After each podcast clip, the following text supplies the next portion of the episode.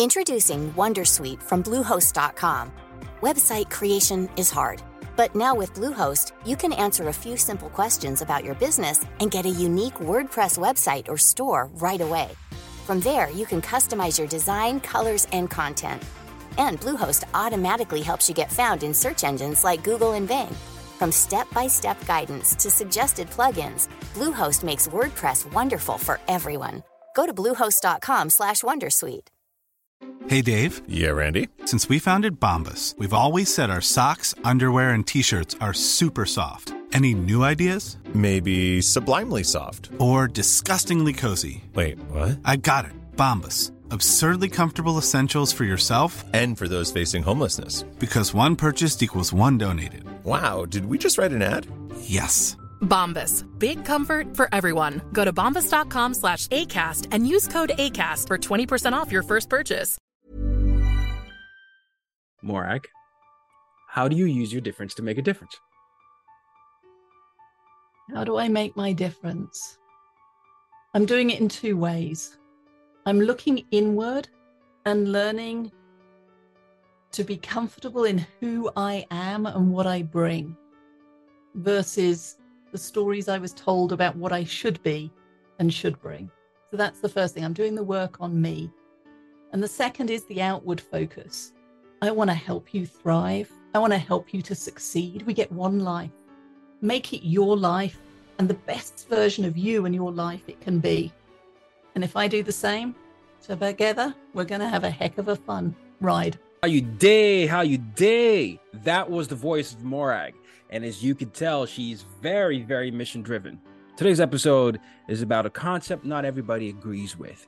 Should you be friends with people you work with, or much better stated, can you be friends with people you work with? In this episode, Morag shares five pillars of her framework, which she has worked with with two of her colleagues and best friends. And in her pillars, she discusses why she believes it is possible to actually be friends with people you work with. Regardless of where you stand on this idea, there are so many pieces of valuable information that are being shared here in order to create that environment for you to bring as much of yourself as you feel like you need to in the workplace. And then, if you're on the leadership side, to ensure that you cultivate an environment that is actually creating safe spaces for people to come as they want to come. So enjoy the episode. Make sure to take a look at the show notes. There are multiple pieces of uh, valuable information from the uh, amazing Morag, as you find out. And please, uh, as I said in the close of this episode, share with as many people as you can. And for engagement, please leave reviews, five stars, however you want to rate the podcast. But interacting with the podcast does wonders for us in the charts. So thank you so much for being a loyal listener and enjoy the episode. Welcome, everyone, to another episode of As Told by Nomad. And I'm with someone today that has been described as a rare combination of absolute candor, business acumen, and boundless concern for others' success. Yes, her name, if you haven't guessed by now, because you should have guessed, is Morag Barrett.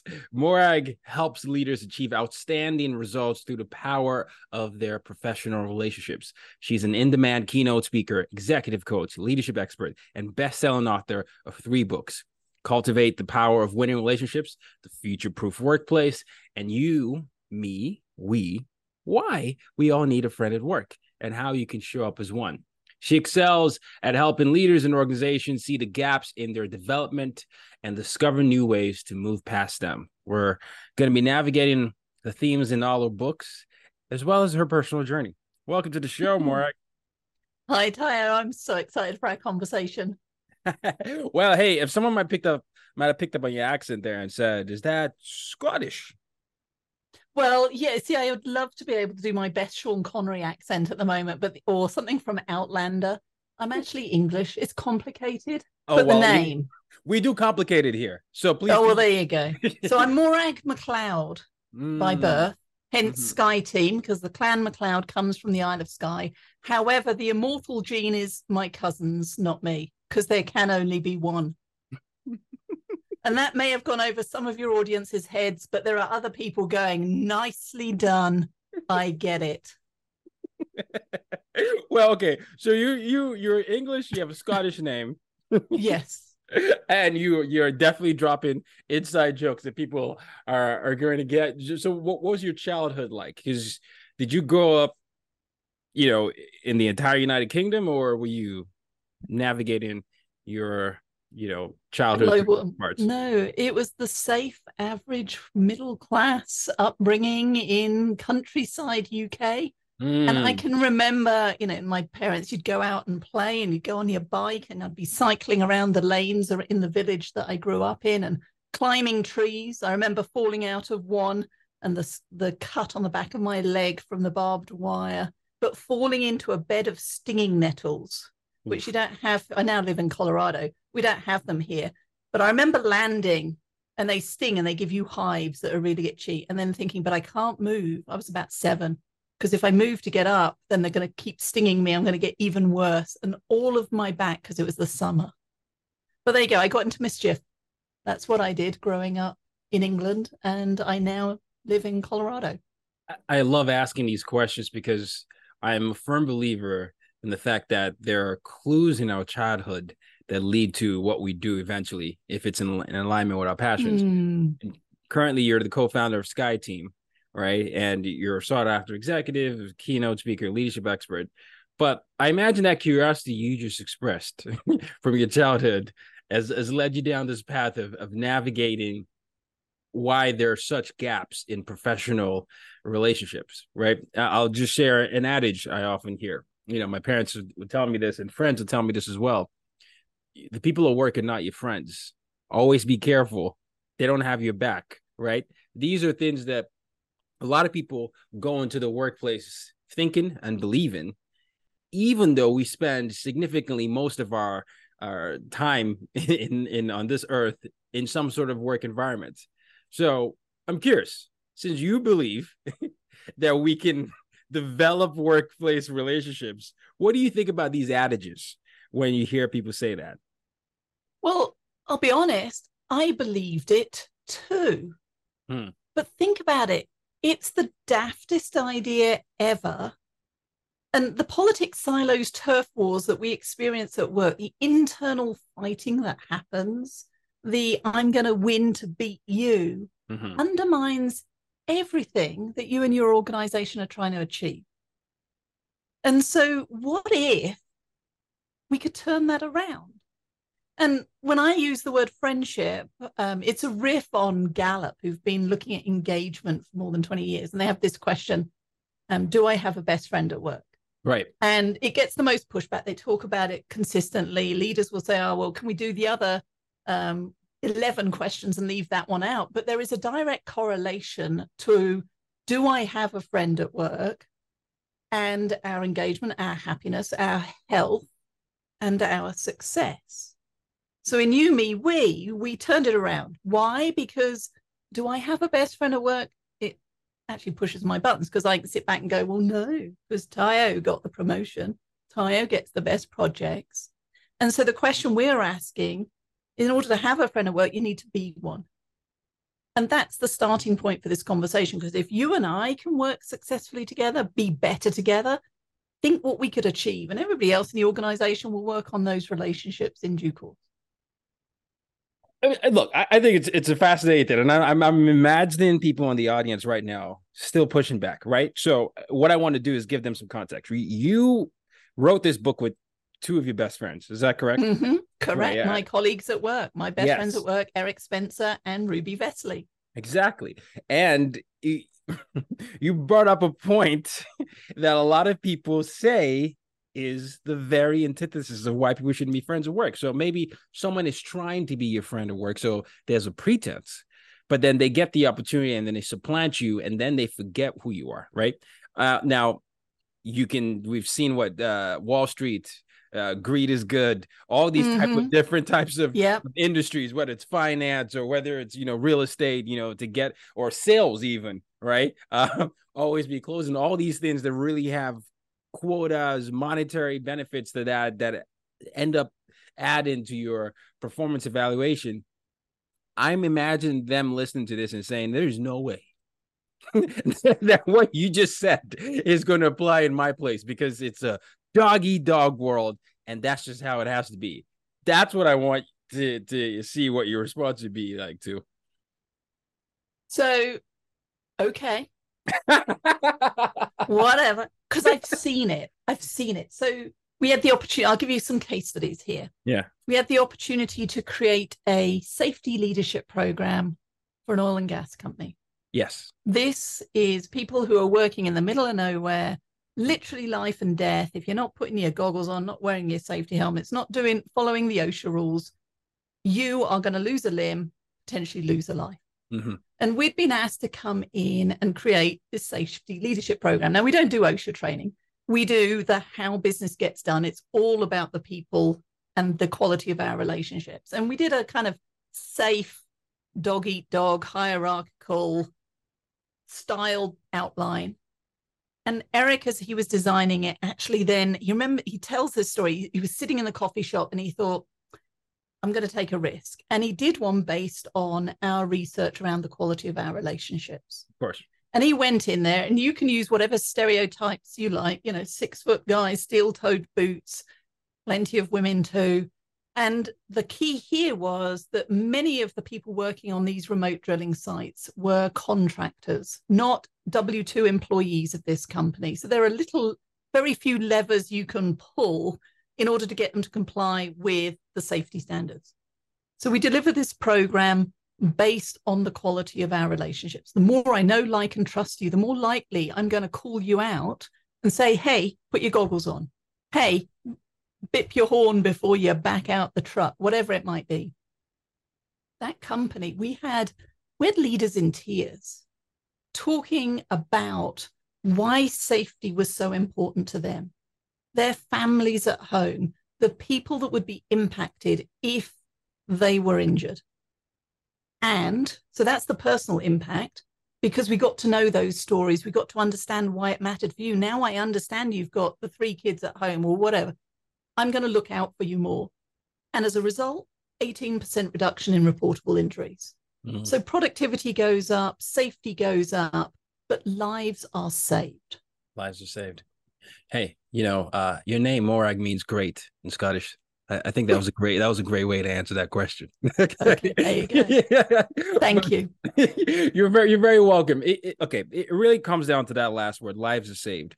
Now, the way people reflect on how lives are saved, even if they don't have you know quote unquote life threatening jobs, I think it's a it's a great reframe to move into your frameworks. Right in in the book that we're talking about, you, me, we, We, yeah you me we. We talk you talk about uh, i believe five frameworks. The first framework is abundance and generosity. Mhm. and if we're going to juxtapose lives being saved to that first uh, framework i'm curious if you could help leaders listen to this podcast understand how they can move away from this idea that it's a pie with limited opportunities Mhm. to abundance where generosity isn't seen as weakness actually it actually is something that saves the lives of the people in your company yeah. And let's be clear, not all of us are working in a life or death industry. I work course, as an executive coach and leadership development. The worst you're going to get is a paper cut. oh no i'm, I'm looking i'm, I'm, I'm expanding the metaphor of it because Yeah, i yeah. truly believe we spend most of our lives right that's right we spend most of our lives in some workplace environment and so you know some people really shut down a huge part of who they are and i want that Absolutely. Life to be back yeah And if we're not having fun at work, if I don't trust you, then my holding back might mean that I don't give warnings of impending disaster. You don't get my best ideas. there we go I I sandbag my contribution to your goals. So that first one of abundance and generosity is important. It's both how I'm hardwired. If you come to me and say, "Hey, Morag, I've got a problem with," it's also an overplayed strength because at this point I've got a hundred ideas for you, and I still don't even know what the is, what you the the challenge is that you've got. But my operating system is how can I help you to navigate whatever challenge that you're experiencing right now so you can achieve better results. But that's great. As an outward focus, yay, it's the foundation of an ally mindset. Mhm. But taken to its extreme, and this is where your listeners might be thinking, yeah, but this isn't for me, and I'll still challenge it, is It Mm-hmm. means I'm saying yes to everybody else, but not focusing on my own needs. So, in this being a friend at work, it isn't Pollyanna skipping through the daisies, everything's lovely, let me take you home to meet my mother. It means for this project, for this time together on this team, I have your back because our success is dependent on our ability to call out the elephants in the room, to give our best selves. And let's face it, let's have some fun at work while we're doing it. So, abundance and generosity moves from just me and my needs, scarcity, which is what you were asking about, and hoarding information, hoarding talent, to a more outward focus about being curious about what does success look like for you, Tayo? Here's what it looks like for me. Where do we intersect? And then how do we move forward together, respecting both of those perspectives? Yeah. Yeah. I you and I do similar work. And one of the things that I, I often struggle to get people to understand sometimes, especially leaders of teams that have been in historically toxic environments, is is really that power of information, right? So information throughout history has been used as some sort of Mhm. power dynamic information about what you need to do to get promoted information about uh th- that colleague or that that and so however we disseminate that information can also lead to creating a, an environment of transparency and accountability actually that many people often underestimate. Now i heard you say that something about information there and i kept looking at some of past clients i've had where leaders felt like they will be perceived as weak if they said something or they were afraid of sharing information because they don't want to deal with the blowback from a from Mm. way like oh we Yep. can't prom- we can't promote you this this year unfortunately because of such and such. Yeah and so they're like well i don't know more. If i do that i'm gonna have mutiny in my hands here. So this idea of abundance is you know is tricky. And i, I think like you like you i'll push back and say you're not giving them enough credit to to actually create that environment where you share that and they get used to you being someone that is a leader that will always be the honest truth. with them yeah And again, I, we're not espousing blind trust. of course There, there are bad people on this world, and so you share information based on the um, what, what you know at the time and past performances, but you break the pattern. You change cultures, you change attitudes by being able to articulate and here are the guardrails. This is what success means for me. This is what candor looks like. You know, it's a bit of two by four and direct talking when you're talking to Morag versus when you're working with Ruby, it's more of a velvet glove. yes And yes if we can understand understand styles and perspectives, or saying, "Well, Tayo, when you did this, this is how it made me feel," then we now both have a choice. You have a choice to flex or not flex, or share the information as to why you need to keep doing it that way, and then I have a choice to work there or not. And of course, if our styles don't meet, ultimately stop banging your head against the proverbial brick wall.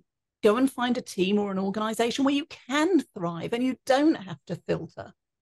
i agree But if we say nothing, we just get stuck in that pity city and despair and frustration of getting angry at everybody else for who they are. And we need to look at, well, what's our culpable negligence? What can we influence?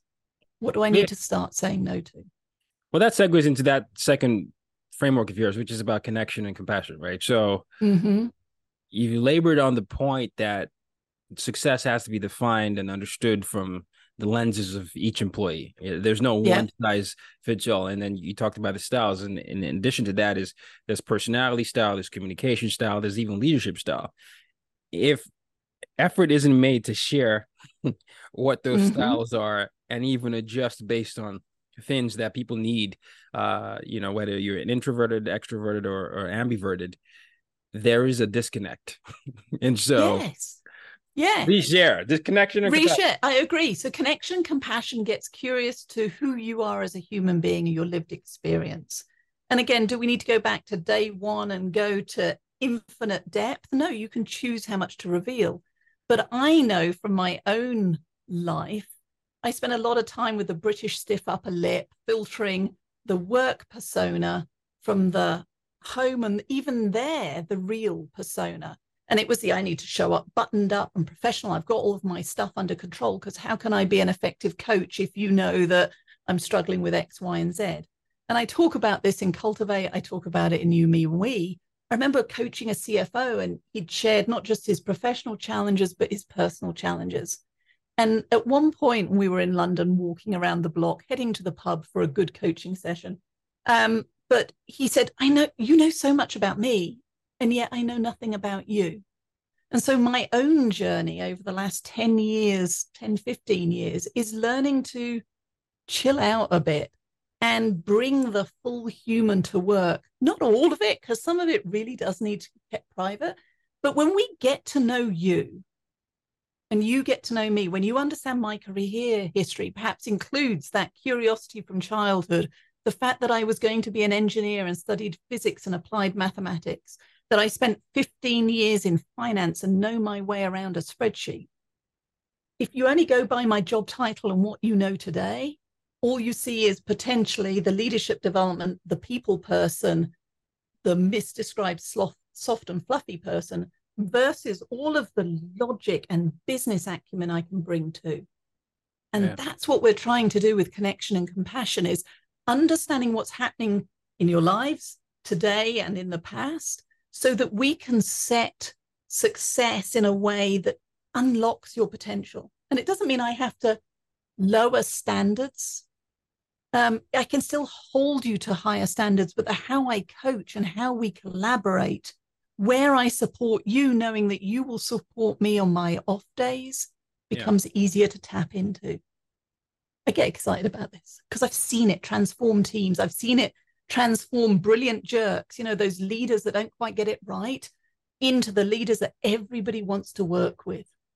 Mm. That's the power of being the friend at work however you whatever word you use to describe it best boss best colleague friend go-to confidant advisor mentor they all fall under that heading I, I think that's brilliantly said. I do also think there's a bit of a disconnect though when generations come. Uh, you know, I know it's always been the case with different generations, but as the Gen Z and even Gen Alpha starts to get into the workforce, there's certain the word entitled always gets used for the generation younger. But the difference I'm noticing, at least, especially with a lot of Gen Zers right now and even younger millennials, is this demand to not have in an unsafe environment. All right. And that demand. Good. Yeah, no, I, I agree. But that demand I've seen hasn't always been well received because it's perceived as disrespect, and that's not what we did right? So people then translate as we had to earn our stripes, and other people like, no, I want flexibility. I want to work life this, and I I feel like I should earn that. And you know, it's it's this concept there where I'm I'm I'm listening.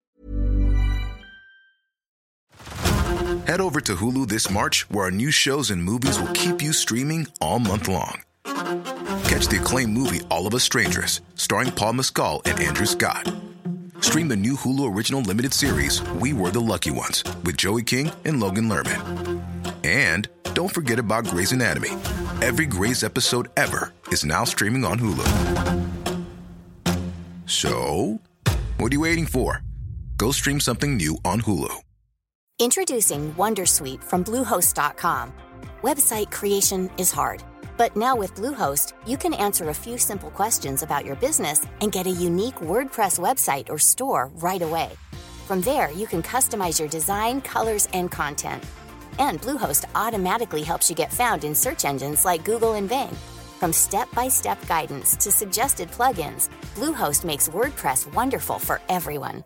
Go to bluehost.com/wondersuite. you talk about the second framework, which is about connection and compassion.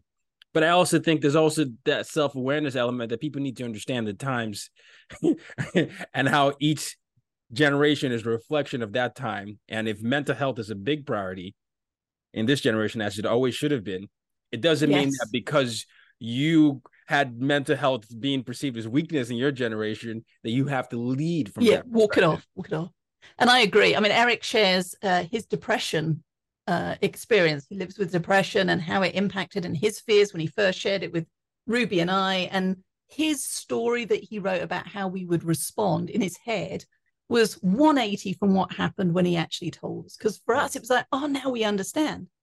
But it's interesting because there is a quote, and I'm going to corrupt it here. It's something about the youth of today are disrespectful. They disrespect their teachers. They don't stand up when you walk in the room. They eat with their mouths open. It's Aristotle. No, so, wow. uh, yeah, exactly. So I look at it as the mother of three now men, but three boys. I look at it as it's their job to push our buttons. And anything that we, as the older generation, as I, as the older generation, might find frustrating or disrespectful, well, culpable negligence, because I raised them. But the things like the mental health conversation and the mental health crisis that absolutely we should be dealing with, mm-hmm. thank goodness that they ha- and the the right we're now having that conversation because to brush it under the carpet doesn't make it go away. And I do this with leaders, connection and compassion. I might ask them to share, you know, what emotion are you feeling today or have felt in the last two weeks? And they'll type, you know, I'm seeing it all the time at the moment stress, anxiety, overwhelm, blah, blah, blah. And it'll take a while to get to fun and happy and joy. Well, when we don't relieve, release those emotions with a pressure valve, all they do is they build up and then potentially explode inappropriately. So thank goodness on the youth of today, thank goodness on the world today, allowing some of these previously taboo topics to be talked about. Now we need to connect the talking about into doing something about and taking action. Yeah, yeah. No, I, am with you on that. Uh, yeah, I often share with my listeners that I have uh, generalized anxiety disorder, but it, it was one of those things where I didn't see it any other way. Where you, you know, once I got mm-hmm. the diagnosis, it obviously gave me explanations for a lot of my my uh my behavior in terms of overthinking or analyzing or you know panic attacks that I've had in the past. Um, but the other thing was I noticed because same similar to you, a lot of my work is front facing.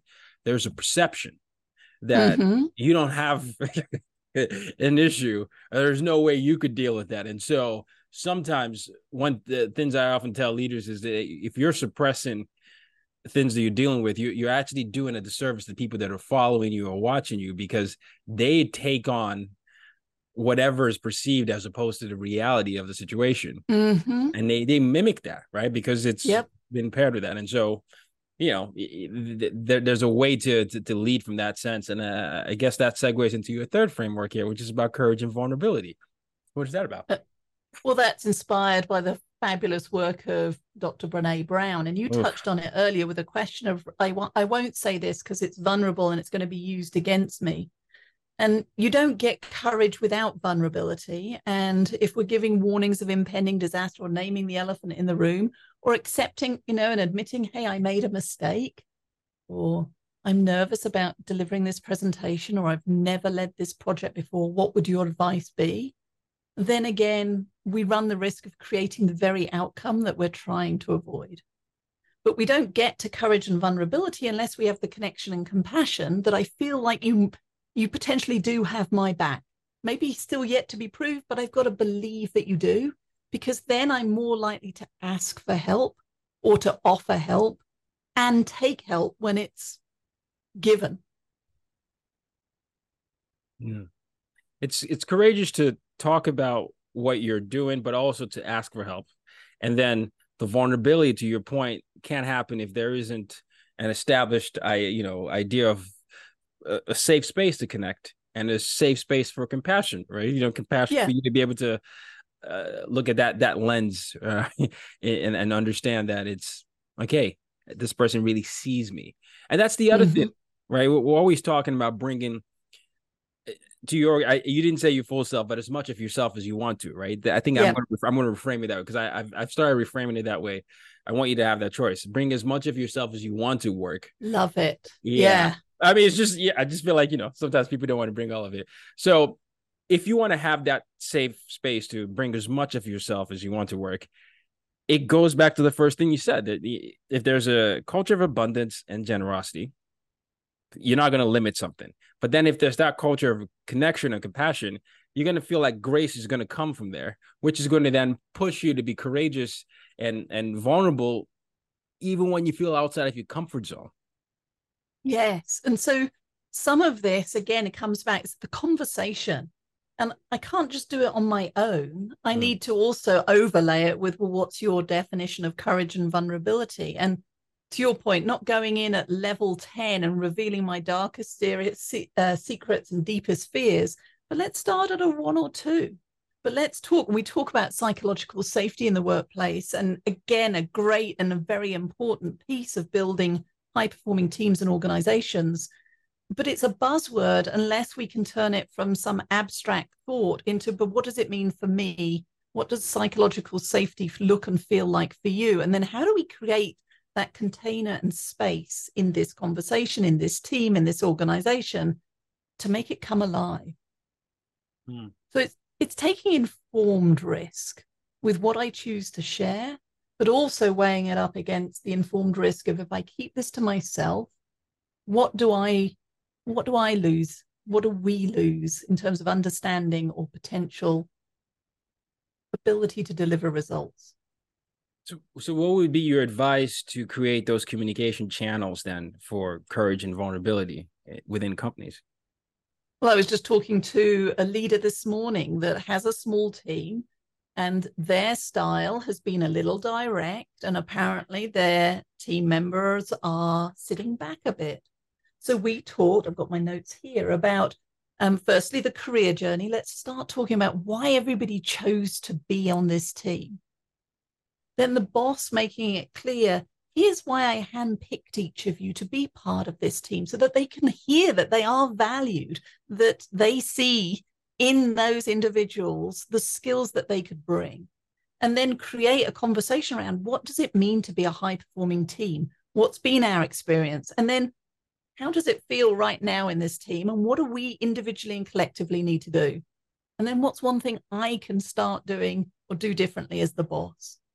So it happens one conversation at a time and framing it in a way that allows people to lean in and sticky notes are our favorite way, you know, because by the time everybody's on a sticky note or a dot rating, nobody can remember who wrote what. Now it's not Morag saying, well, this sucks. It's the sticky notes say, or it's Morag as the facilitator who's made, you know, opened the door for the team. But once they've seen that they can do it at a level one or two, then they can self medicate, self facilitate those conversations going forward. Yeah. So asking the question and listening deeply to the response with curiosity. That's how you start to create the safe space for others to share what's truly on their mind. I think so, and even I, think if in terms of channels, if you can create multiple ways, so at least a two way, mm-hmm. right? So it's not just one side. I think it helps create that safe space to be courageous because if you feel like you're always being told what to do oh, or yeah. told how to show up, it, it can create a little bit of an intimidating layer or barrier, if you will, because people feel like there's no chance for them to share their opinions and and the different tools for that. But it can get tricky. choice. Yeah it can get tricky though in hybrid environments and vir- uh, virtual environments. Oh for sure because i've done it. You know you do the fake perky on the video for a little while and you hit the red button and you think oh, thank goodness that's over. And we don't have the same opportunity for you know the chance encounters or the hey Kaya, can you just stay back a minute or can let's go and get a coffee together. So right. we have to be more thoughtful and even we've had to learn this at SkyeTeam. We've been virtual and admittedly all working here in colorado but working from our home offices for 16 years. But there's a difference between choosing to do it and having to do it. And we had to relearn how we team through the camera. And one of the things we've been doing for 10 years now is starting every single staff meeting with something we call ripples and joys. Mm. And it sounds hokey. I thought it was hokey when we started it, but we've been doing this every every week for 10 years and more. And it's literally a ripple. Just share something, a success you've had this week, whether it's with a client, a podcast conversation, something that you you're proud of. And then a joy, anything personal, professional, that has made you happy. So, Tayo, what would your ripple and joy for this week be? Well, I guess the the ripple, unfortunately, is I I, I certainly I just lost my cat. Oh, I'm so sorry. I, I know, I know. I've been dealing with the the aftermath of that, but he he was my buddy. Uh, so uh, you know, I got his uh his ashes next to me. Uh, but we know there's a lesson. He gave me some good times, so I'll, I'll always remember him. And um, in terms of the joy, I think it's just seeing the support that I have from you know friends and even colleagues reaching out because you know I was one of those people that had a, Instagram pages and TikTok pages for for him, and so it, you know when he wasn't showing up, it, it was uh clear that uh, he was loved as well, and so you know uh, it, it's sort of twofold, but they're connected there. What's his name, or was his name? Uh, his name was Aremu. Now, Aremu is a mm-hmm. Yoruba word. I'm from Nigeria. It's a Yoruba word for my first male child, which uh delighted Aww. my mom. Yeah, I know, delighted my mom.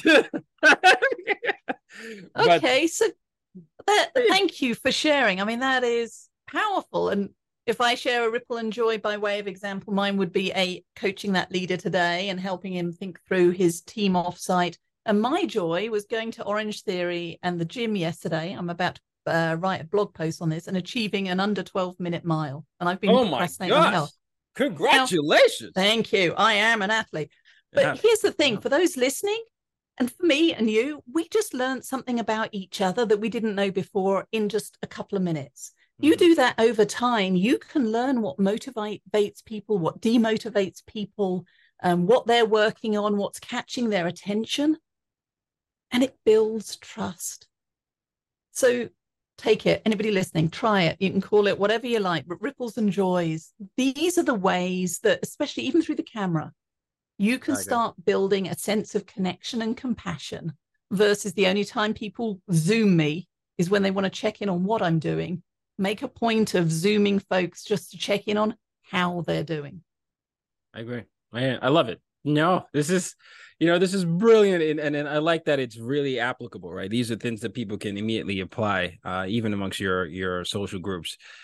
And it creates an opportunity for candor and debate. Uh, candor debate yeah. Which is your fourth framework here. So uh, yeah. So candor i can do well especially when i'm looking at say the materials we're building for a client program but i tend to come in from it's table stakes i know it's great eric and we could do this and make it better and the risk with that is it gets received like I've thrown a candor grenade. You know, you take the pin, you throw it, and so on. And your brilliant jerks will throw that candor grenade when they get bored in a meeting and sit back and just watch the like mm, ensue. And so this is why they're all double barreled because there's no point being candid and speaking your truth, even if your intention is to make something better, if you're not ready to lean into the debate and the conversation around how do we implement it or not based on your perspective. And we get half truths, we get passive aggressiveness. We see people going, Oh, yeah, Tayo, brilliant, brilliant, love it. And then they hang up and they go, Oh my goodness, can't believe he suggested that offline. Well, if you've got abundance and generosity, a we first mindset, if we've got the connection and compassion, if we've got the courage and vulnerability, then I am going to, in the meeting, say, Tayo, I'm not, I'm not sure about what you want me to do, or I'm not sure that that's going to actually achieve the results you're intending. Yeah. And it stops us making the mistakes that can cost time and undermine our reputations here versus at the water cooler where it's gossip. and, and nothing undermines a, a, workplace culture more than gossip because it's always a bunch of half truths that don't get chances to be substantiated. However, they have enough power to create opinions about people before mm-hmm. I've met that, and then it, those things are very hard to undo. Yes. Yeah. and, and then in this with the last one, how do you go to that action and accountability? I believe that's the last part of your framework. Yeah, and I'm just going to flick my camera because it seems to have done weird things. There you go, back in focus. So action and accountability, it's the capstone. Why? Because nothing I've shared is rocket science. And I know because my middle son is an aerospace engineer. Proud mum moment. Um, but it may as well be because even Eric Ruby and I occasionally forget. So, action and accountability is taking all of this talk and making it real and holding ourselves accountable for running on the treadmill and turning up and doing the work to get fit. It is holding ourselves accountable for creating the new content that we said that we were going to do and being able to have the conversations to each other that says, hey, if something's come up, do I need to take it back from you? Or what support can I give in order to set you up for success? And then we come full circle because as we learn and grow together, the standards and expectations can expand and we continue that learning journey, but we're ultimately better together. Yeah. You know, in a time where we have a lot of culture wars and it's you could debate mm. as divisive as it's ever been or more divisive or depending on the tools we have. It seems a certain way. That last uh, comment you made which is something i i truly believe it does get seen as hokey right? Uh, better mm-hmm. together. We're better together. Of course if you're like oh yeah of course you believe that. Are you like a hippie what do you mean? We have all these different values. It is interesting though that people forget the part you just brought up here. In order for us to be better together, there has to be a system of accountability. And I say this all the time. I think the biggest culture problem we have is that we don't have a culture of accountability entirely. And depending on the privilege and the power dynamics that we have, it just allows certain behaviors to go on without being checked. And when we don't check them, there's so many vines and weeds that grow out of those trees instead of the leaves. So mm-hmm. something to think about. just, just, uh, yeah, you know, uh, this is just reflect, you know, reflecting out out here. But I agree with you. Yeah, um, it's easy to point the finger and blame, and to downplay both our own contribution, but the reality of our own ability to affect change. And if we can do it, and we have this we have this newfound passion. We're, we're talking about we want to impact positively impact a million relationships. And they start one at a time. We're on our first date. I hope we have future conversations and I hope our paths will cross in three dimensions as well. But this yeah. is how you start one conversation, one person, one relationship at a time. And if we all did that, our spheres of influence would intersect and we would get to that point sooner. And I realize it's not going to be easy. And there are a lot of people who are not ready to make that change or willing to make that change. Well, you know what? Good luck to them. But I know that here I can make a difference, how I show up for you, for others. And if every if those who are ready and willing start to do that, the early adopters, I get goosebumps thinking about what we could do and how we could start to change the story, the behaviors, the environment we're living in. Morag Barrett, everyone. so, um, we've, we, I mean, this time has flown by. I mean, I, I feel like you've given us so much in in the amount of time we've discussed and I want to give you the opportunity to really just sell what you do, right? Where can people buy your book or books and you know connect with you if they want to work with you on an individual basis or as a company well there you go so there's the product placement they are available from all retailers. So if you just google that's the advantage of an unusual name morag barrett and i'm going to turn turn up. But please yes order the books. Connect with me on linkedin. If you send me a message i promise it's me that responds not a bot. It's me. And i would love to help because abundance and generosity is what i do. Right. If you'd like to learn more, then we have an ally mindset profile that goes with you, me, we. And that is at Skye Team, S K Y E, team.cloud forward slash we. And you can learn all about the work that Eric, Ruby, and I do um, at Skye Team, S K Y E, team.com. Perfect. All this will be in the show notes. So we'll make sure to uh, ensure that people are able to connect with you. And uh, you know, my final question is my mission statement reframed as a question. I ask everyone this. So, Morag, how do you use your difference to make a difference? How do I make my difference? I'm doing it in two ways.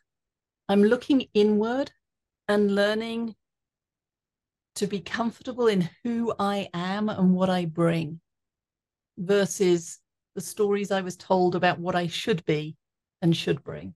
So that's the first thing. I'm doing the work on me. And the second is the outward focus. I want to help you thrive. I want to help you to succeed. We get one life. Make it your life and the best version of you and your life it can be. And if I do the same, so together, we're going to have a heck of a fun ride.